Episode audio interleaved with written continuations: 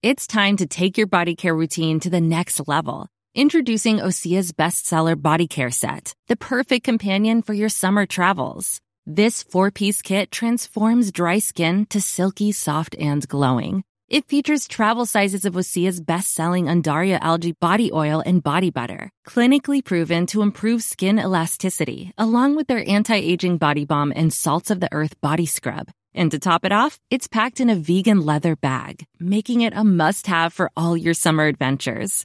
Everything Osea makes is clean, vegan, cruelty free, and climate neutral, so you never have to choose between your values and your best skin. Treat yourself to glowing, healthy skin this summer with clean vegan skincare and body care from Osea. Right now, you can get the bestsellers body care set valued at $78 for 33% off. Use code SUMMER to save an additional 10%. That's an additional 10% off at OseaMalibu.com code SUMMER. This episode was made possible by great patrons like Phil Dixon and Anushka Maiden. If you want to support the show on Patreon, go over to Demystified by Ashley Styles and support us there from as little as £1 a month. Or even just follow us on Twitter at demystified underscore pod. It really does help. Also, there are some big updates coming to Demystified, so stay tuned. I'm going to release a separate episode soon talking about new changes to the structure of the show and the way it is going forward. Now, back to your regularly scheduled programming. 1595. The Orinoco River, what is today Venezuela. Small crafts row near silently upriver, aiming to plunge deep into the unexplored jungle. For the men in the crafts, Europeans with a native entourage, this might as well be another world for all they've seen. England has historically been referred to as the green and pleasant land, but the verdant hues stretching from the murky seaweeds and brilliant teals of the river up through the emerald canopy to the sky put that description to shame. At the head of this expedition is one of the most famous men in England, perhaps even the European world. An explorer of such renown that his name would adorn cities and mountains, as well as inadvertently creating the modern tobacco industry. I am, of course, talking about Walter Raleigh. Raleigh is no stranger to the idea of the New World. Having built his fortune by fighting Irish rebels and stealing their property, he was granted a royal charter to explore the area known as Virginia.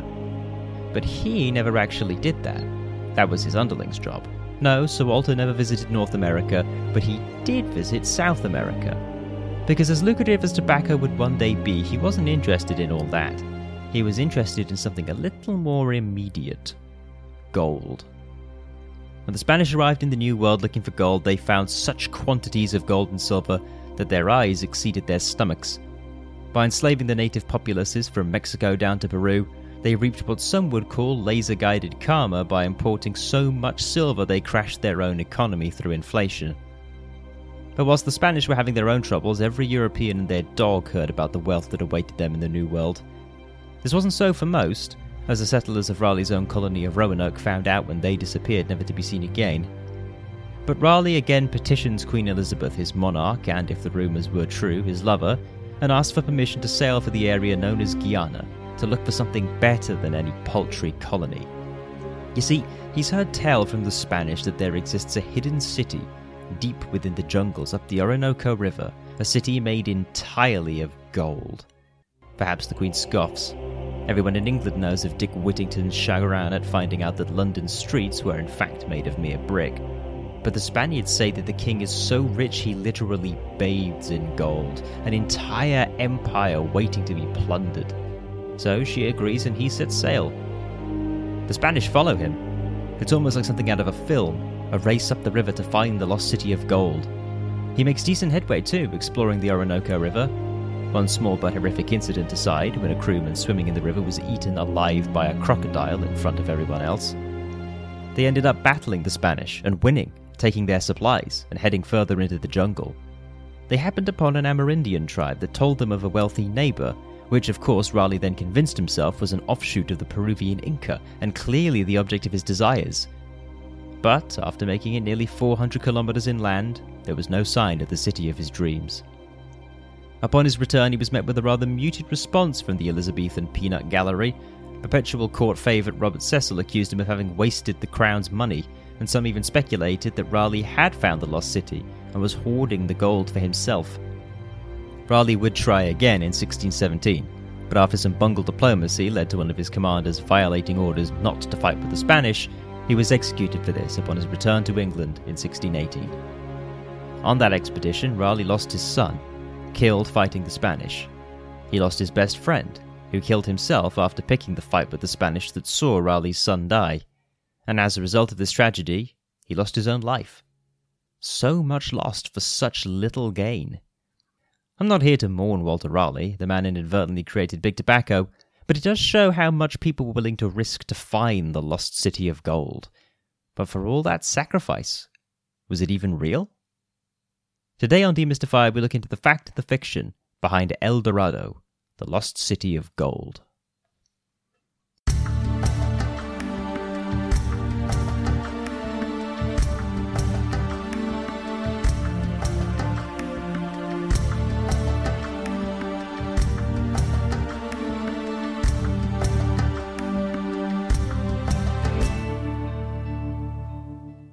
We're going to start today with some etymology. That's fun, huh? El Dorado literally translates from the Spanish as the gold or the golden one. It originally referred to as an individual, the king of the Muisca people of what is today Colombia. The lengthy version of this was El Rey Dorado or El Hombre Dorado, the golden king or the golden man, respectively. But as per usual, we'll need to wind the clocks all the way backwards. I'm not going to do an overview of every lost city in history, but I will say that by the late Middle Ages and the early Renaissance, the trope was somewhat established. Contemporaneous myths included things like the stories of Prester John, a Christian king who lived far to the east of Europe. This was probably inspired by the Ethiopian Christian kingdoms of Africa, but it was rather interestingly identified with Genghis Khan when in the 1220s his Mongol army obliterated the Khwarezmian Empire after having conquered Persia and most of the lands east of that. Returning Fifth Crusaders celebrated that whilst they had been defeated, this King David was bringing God's wrath down on their enemies. Genghis Khan, for his part, worshipped Tengri, a god of the sky. But suffice to say, the idea of cities, kingdoms, and empires that were lost, which is to say, believed to exist but waiting to be discovered and explored, was something the people at the time understood. So by the time that Columbus discovered America in 1492, cough cough genocide, cough cough Leif Erikson got there first, Anyways, when the New World was opened up and people were found to be living there, initially Europeans were intrigued but not too shocked by what they saw. Hmm, the peoples of the Caribbean were simple and inferior. But when they landed in Mexico and saw the vast and incredibly complex cities of the Maya and the Aztec, and traveled south to find the mountain roads and cities of the Inca, they saw infrastructure and urban construction projects that put to shame anything that they were doing in Europe. It was all well and good building a cathedral on flat ground, but to build a palace in the clouds with a road network so advanced that the Sapa Inca of the inland city of Cuzco could have fresh fish caught that very morning for dinner? They were simply awestruck.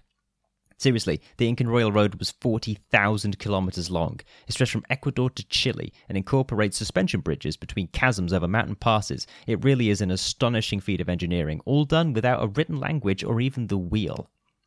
Some tried to rationalize this, which is how we ended up with those bonkers Atlantis myths from our last episode.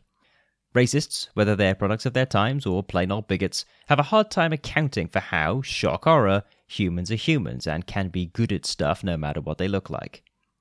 Others just threw rationality to the wind and began exploiting the lack of disease resistance and the technological advances they were bringing to bear. Because these people had something they wanted, aside from land and natural resources gold.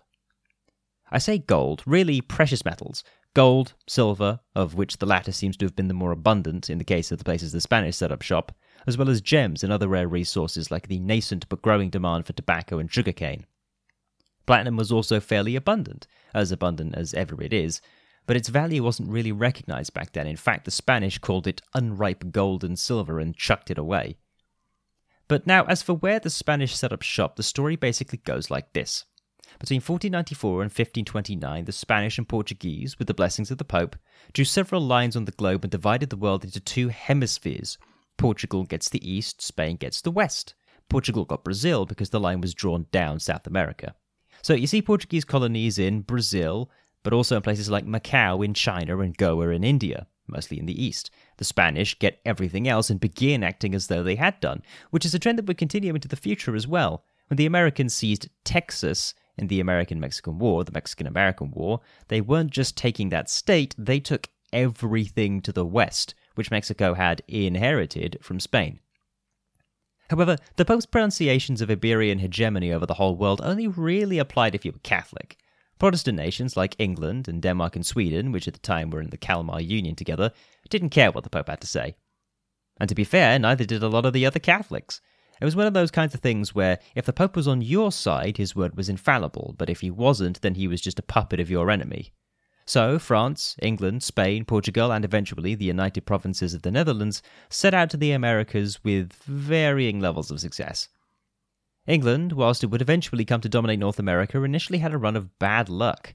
Raleigh's Roanoke colony disappeared, as we discussed in our episode on that, and frequent skirmishes with the American Indians and starvation and disease made this whole colonizing thing look like a bit of a waste of time. Funny how these things turn out. Spain was doing better. Better in terms of being good at colonizing, which generally means making things worse for the people underneath you. But in this rare instance, it was actually worse for everyone. You see, the Spanish, in their conquest of the Aztecs and the Incan empires in 1519 to 1572, had found lots of that wonderful gold and silver and were mining it all for free because they had enslaved the native populaces of both places and instituted strict race based social hierarchies that systematically destroyed the local culture, language, and religion. Grim, but important to recognize it. But whilst the Spanish were busy making life miserable for the peoples of the Americas, they ended up making their own lives miserable too. They flooded the European market with their treasure fleets at a time when the economy was in a system that today we call mercantilism, the basic summary of which could be boiled down to accumulate money by importing less and exporting more. When you start massively importing loads of precious metal into your country, which is the basis of the value of your economy, you flooded the market and your currency is worthless. For countries, too much money can be as bad as too little. So, although it would have been a cold comfort to the Amerindians who died of mercury poisoning from processing the silver, or crushed in cave ins, or beaten to death by the Spanish, it was an instance of historical karmic justice. But while Spain is languishing from having the fruits of its victory tumbling into its mouth too quickly, the rest of Europe is ready for the new opportunities being presented. Some, like Francis Drake, the English explorer who was the second captain to circumnavigate the globe and the first to survive his voyage, took to piracy and privateering, stealing Spanish gold and silver. For others, though, there was an easier option. Why fight the Spanish to take their gold when you could just pluck the wealth from right in front of you, deep within the jungles? The colonization of the New World was also an event that needs to be thought of from the native perspective as well. Lest we forget, after all, in the stories of El Dorado, they're supposedly the ones living in the cities of gold. I think it has something to do with expectations between the interpretations and the relationships between the natives and the Europeans. The discovery of a very advanced civilization of the Aztec, Maya, or Inca proved to Europeans that this new world wasn't just people with savages, but had distinct and unique cultures. Now, of course, that level of nuance wouldn't have been present in most accounts. Instead, the interpretation was here lay an undiscovered country which could contain just about anything. Remember the Prester John story from earlier? How when the Crusaders heard of a great king in the East defeating the Muslim empires, they tried to fit in their desire for that to be true, when the reality was it was not a Christian, it was a Tengriist warlord who was massacring his way from China to Georgia, and if given the chance, would have ploughed straight through them as well. So now we come to the story of El Dorado. And here we end up telling the story, we find the actual inspiration for El Hombre de Dorado. On the shores of Lake Guatavita, near present day Bogota, in Colombia, there lived a culture called the Muisca. The Muisca had a rather interesting ceremony for inducting new kings, more specifically an office of political and religious authority called the Zipa. They would cover themselves in gold dust, adorn themselves with golden jewelry, and then dive into the lake and wash it all off, throwing the jewels and the gold to the bottom as an offering for their patron goddess. The Spanish heard tell of this myth from neighboring tribes, and the legend of El Hombre de Dorado the Golden Man, was born. So the Spanish investigate and they find that it's true. The Muisca do exist and so does the Zipa, and they really do bathe in gold. In one specific ceremony with a distinct cultural context. And here we see one of the rather interesting things about the New World gold trade. Gold is only really valuable because we say it is. Outside of computer circuitry, it's heavy, a poor conductor, and soft, and basically useless for everything but it is shiny and it is corrosion resistant, which makes it good for jewellery and sculptures. That's what the Amerindians do with their massive supply of it, but it's not rare and their economies are barter based rather than currency based, so this thing that is not useful to people is not valuable.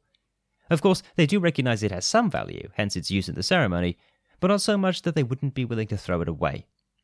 But the Spanish see this through their cultural lens of gold equals valuable and assume, incorrectly, that they must have so much that they're just throwing it away. Of course, this did happen both ways to some extent throughout the age of imperialism. Oftentimes, the European would trade with the native group in whatever place they were exploring and give them complex technology and manufactured goods that would be inaccessible to the natives but commonplace to them, in exchange for resources that were commonplace to the natives but rare for them. Both parties walk away thinking that they've done daylight robbery. The Spanish conquered and enslaved the Muisca in the 1530s and the 1540s, but the legend grew and grew. They had found El Hombre de Dorado, but a bunch of gold they couldn't get at the bottom of a lake merely sparked the idea that there must be more. Once again, I'll credit the YouTube channel Overly Sarcastic Productions for this point of analysis. A big part of why the legend grew in an almost self perpetuating way was that it was a self fulfilling prophecy. The Spanish or the English or whoever would find some great trove of gold and silver, only to declare that it was insufficient to be the real El Dorado, but the existence of the smaller trove implied to them the existence of a bigger one. El Dorado was about a city entirely made of gold, people decked out in it so much you can throw it away. So any real life city with lots of gold won't be enough to confirm the myth, but in a strange way it also does. Throughout the 1500s and 1600s, waves of explorers would search high and low for El Dorado. Some would go to the deserts of what is today Arizona and New Mexico, Others, like Raleigh, plunged deep into the South American jungle. Raleigh is important to the story because he even goes so far as to add a fictitious location of the city and name for it. The city is called Manoa, and it's on the shores of Lake Parime. Lake Parime doesn't exist, but it wouldn't be until Alexander von Humboldt definitively mapped out the region in 1803 that Raleigh's map would finally be fully dismissed. But even earlier explorers like the Frenchman Charles Marie de la Condamine had also mapped the river basins of South America and found nothing, adding fuel to the fire of the skepticism of El Dorado. But by those times, the 1700s, interest in the myth had largely died down. After the New World treasure fleet stopped and the importance of other colonies, like those in North America and the Caribbean, increased, the search for El Dorado became less frantic. What of the gold at the bottom of Lake Guatavita? Well, several attempts were made to recover it, with varying degrees of success. The most recent British attempt in 1898 failed catastrophically, and by accidentally concreting the floor of the lake, have now consigned the gold down there to be buried forever, effectively.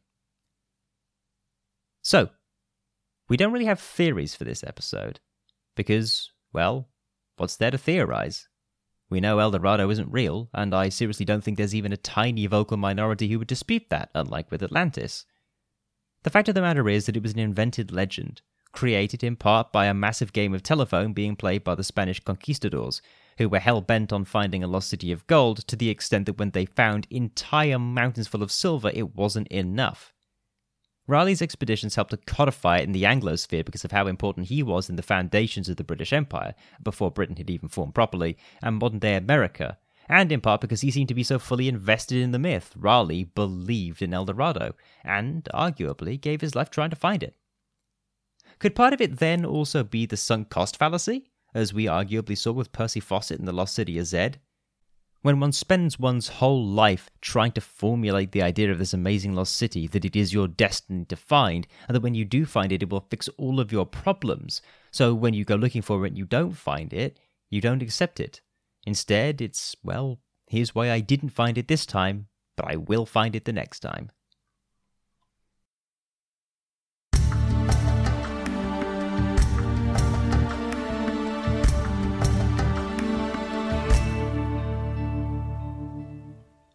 So, is El Dorado real?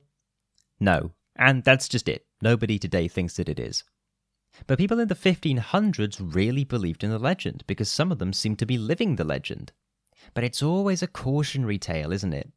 How many of those infamous conquistadors died being stabbed in the back by their supposed friends? Far more than ever retired peacefully with their nest egg fortune, that's for sure. It's always a dark tale of betrayal and greed played out in one of the world's more hostile environments. In fact, one expedition, the journey of the infamous Lope de Aguirre, was started because another Spaniard wanted to send him and his group of 300 away into the jungles just to get rid of them. Pedro de Ursua was the one who wanted to get rid of de Aguirre, but de Aguirre ended up assisting in the killing of him in a backstab. Then de Aguirre was himself backstabbed after attempting to establish his own country. It's a trope TV tropes calls chronic backstabbing syndrome, but really it exemplifies the types of people that conquistadors were. Here were people who'd willingly travelled thousands of miles from home in the most dangerous time to do so, risking life and limb to gain everything or lose everything, and nobody was going to stand in their way. They burned through everything and everyone like fuel. Native Americans, rival explorers, their own friends and families and countries.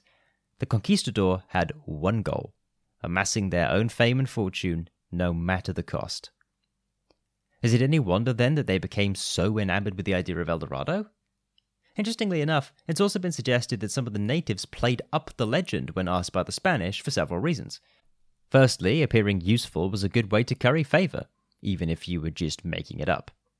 Secondly, it was a good way to make yourself look like the small fish. By dangling the mythic prize in front of the conquistadors, you could escape yourself.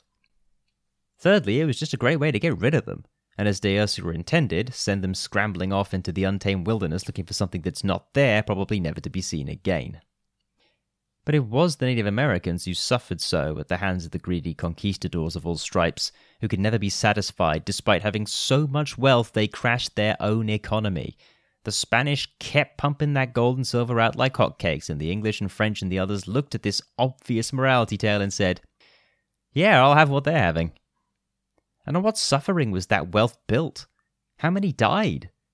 Certainly in the millions, if we're being conservative, killed by disease or worked to death as slaves to feed the ambitions of the new empires. But it brings us back to the myth of El Dorado and lessons we might learn. Well, you could say something along the lines of not being too avaricious, a basic, obvious lesson, but perhaps it wasn't so obvious to the conquistadors. They'd already struck oil, as it were, and they kept digging. If anything, the Spanish economic woes are the perfect parallel to the story of El Dorado. Even when they'd found what they needed and had had their fill, it wasn't enough, and they kept going and going, even when it brought them to ruin. I should point out, for the sake of historical accuracy, that the Spanish economic collapse, called the Price Revolution, if you'd like to do some independent reading on it, had lots of factors, including European urbanization, potential currency debasement, and population growth, but historians generally agree that the incalculable influx of gold and silver into the Spanish market was the main factor. El Dorado was a bit like Atlantis in that way.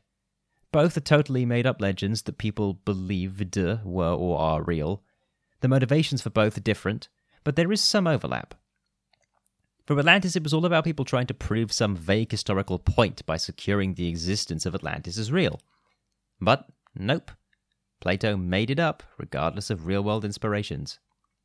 El Dorado also had real world inspirations, but unlike with Atlantis, where people would take those real world inspirations and latch onto them, the conquistadors instead ignored them, as being close but no cigar.